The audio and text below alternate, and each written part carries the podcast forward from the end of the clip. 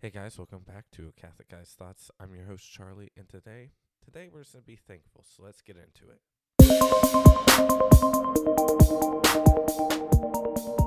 Father, Son, of the Holy Spirit. Amen. Saint Michael the Archangel, defend us in battle. Be our protection against the wickedness and snares of the devil. May God rebuke you, we humbly pray. And do thou, O Prince of heavenly hosts, by the power of God, cast into hell Satan and all the evil spirits who prowl about the world seeking the ruin of souls. Amen. Name of the Father and the Son and the Holy Spirit. Amen.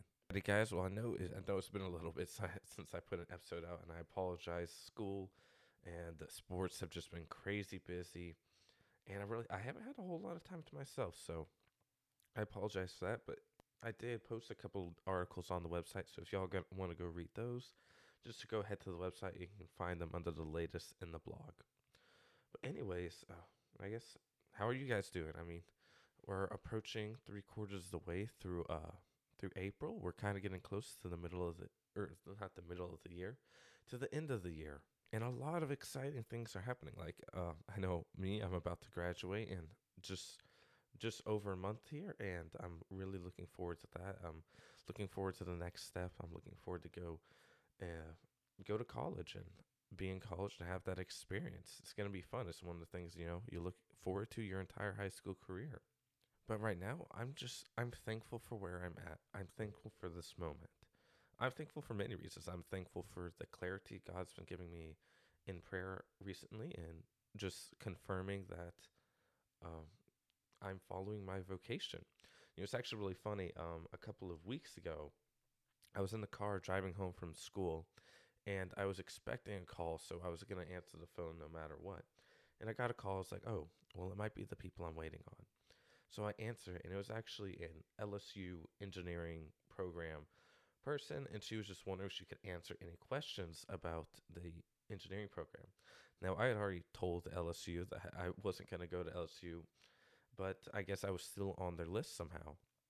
And I kind of told the girl the same thing. I was like, "Oh yeah, I'm sorry. I I emailed them that I wasn't gonna be attending LSU anymore. And she asked, "Oh, well, that's that's all right. Where are you gonna go?" And I told her Franciscan University in Steubenville. She goes, "Oh, the one in Ohio, the the Catholic University?" And she and I go, "Yeah." She goes, "Oh, that's really cool. One of my best friends goes there. She's studying theology." And it was just like it's this nice moment like this, and it's like whenever you're not sure, but you're pretty sure, but you still have that little bit of doubt that God sneaks in that confidence. He speaks in that assurance that I'm following his will. I'm following his path. Because I've I've been nervous whether I like to deny it or not. Ohio's a lot further than I ever planned on going for college. Um, it's the only college I applied for that wasn't in Texas or Louisiana. So it's pretty far from home. And I know it's going to be a pretty big change, especially because I'm going to have to get a bunch of winter coats. And we'll see how that goes. But it's just this assurance by God, little things like this that help me know that I'm following His will. And I'm also really thankful because just yesterday, actually, I was accepted into their leadership program that they have there. I had to write a couple of different essays and I applied for it. And it's just going to be a really cool experience for me. I'm going to follow it through all my four years, meet a lot of cool people and interact with them. So I'm really looking forward to that. And that's just going to be amazing. Like, I wasn't sure if I was to get in because I applied late. And I'm just thankful that whoever does the leadership program and they decided to accept me. I mean, I'm really thankful that I got to do I'm going to get to do this. And one of the things I'm most thankful for is we have our confirmation retreat coming up this weekend. And I'm not a confirmandi, but I'm a confirmation leader. And over the past weekend, I was on a uh, fishing trip, you could say, with uh, my friend John and Hugh. And on Wednesday, my friend John tested positive for, you know, COVID. And I was so scared because um, if I tested positive for COVID, then I would obviously miss the confirmation retreat and I would miss all the things that I was supposed to do in it. I wasn't going to miss the testimony I was supposed to give. I was going to miss the small group I was supposed to help lead and all that. But most of all, it was just going to be disappointing because I wasn't part of the confirmation team last year because I was a confirmandee. And as a senior, this would be my last chance to lead one, at least in high school. And I was really scared because I knew because I had hung out with a couple people that if they were positive, then that would have really like ruined our entire plan. It would have thrown everything off, and I would have felt so bad for our youth minister Celicia because I know how much stress and anxiety she's uh, been having over this. Because we really are really short on kids this year to help lead, and it's so unfortunate. And we've been pulling strings and trying to figure out creative ways to overcome it. And just a blow like this would have been devastating. I don't I don't know what they would have done, and I'm really thankful that I tested negative and that I'll be able to go and help. And yeah, I mean, I'm just, I'm extremely thankful that it came back negative. Extremely thankful. Words cannot actually describe how thankful I am over it. But let me know what you guys are thankful for. You know, there you I don't know if it's on Apple Podcasts or Spotify or it's just on Anchor. But just let me know. Or maybe go to the Instagram, send me a DM, and let me know what you guys are thankful for lately. Moving on though, you know, one of the great things about our faith is we're always told to have childlike faith. And recently, I feel like I've been a, little mocked for having childlike faith. Like, um, not mocked. I mean, it's really jokingly, but still. If you guys are familiar with Catholic Company, they sell these uh they sell these little hero things, these hero statues. And I forget who's all in it, but I believe it's St. Christopher's one, uh, St. Joseph's one. But it's basically these little like uh, statues that come with these cards, and you could get them just the statues and the cards. You can get them with the box and your name on it, and it's sold by Catholic Company. And I always think how cool they are, and I know they're meant for like eight year olds, but it doesn't change that I want them. Like, who wouldn't want five of these little saint heroes to sit on your nightstand with all the rest of your things? It's just a cool thing to have, and I really don't think it's just for eight year olds.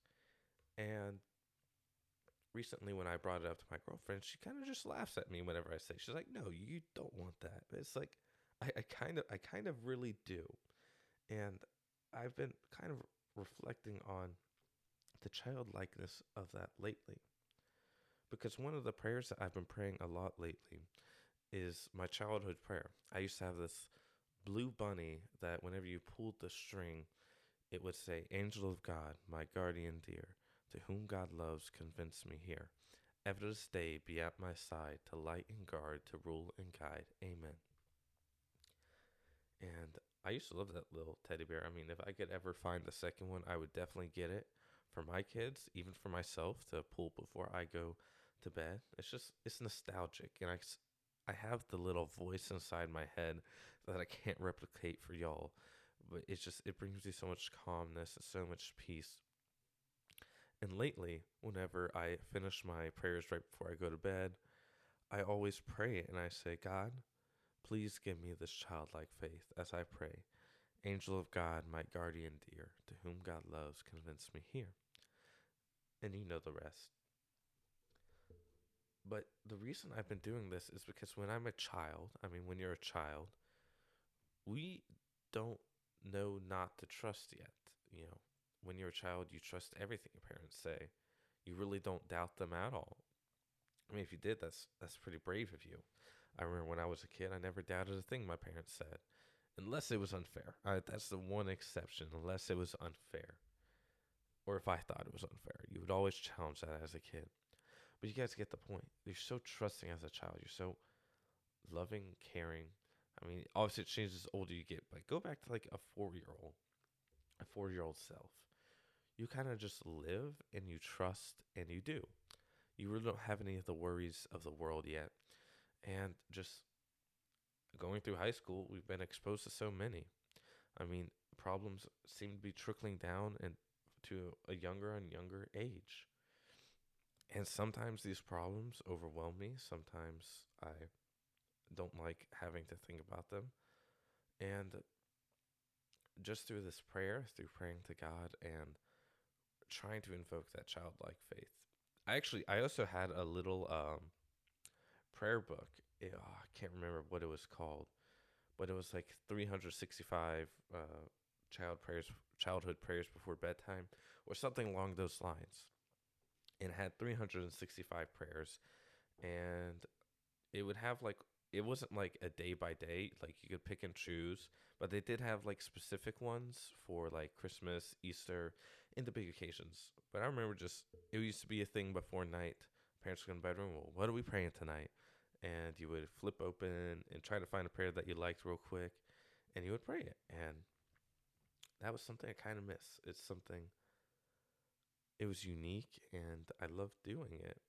And it was it's just something I've been missing a lot lately because I remember when I was a child, I really wasn't so concerned. It was just like, oh, let's pray this. Let's pray this. Oh, this is so cool. Whereas now it always seems to be so much more serious and intimate. And I won't doubt that I've grown in my relationship with God. But I just, I miss that childlikeness. I miss not having to worry, as I know many of us probably miss but yeah, I mean, through praying to God, I hope that any of these burdens that I will face in the future will be taken upon my shoulders lightly because I know God is with me and I know He's carrying me through it.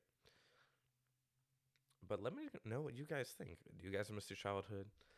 Let me know. I'll probably put something on the Instagram, maybe a poll for both of them. But let me know what you guys think because it's just one, one of the things I've been reflecting on lately a lot the child likeness of faith and how much I wish I could still be in that childlike state and how much I'm trying to rep- replicate it. But anyways, I hope you guys enjoyed today's episode. Go go follow the uh, Instagram, check out the uh, website, and if you can, support us on Patreon. Whether you can or not, we still love you. But anyways, until next time, guys, God bless.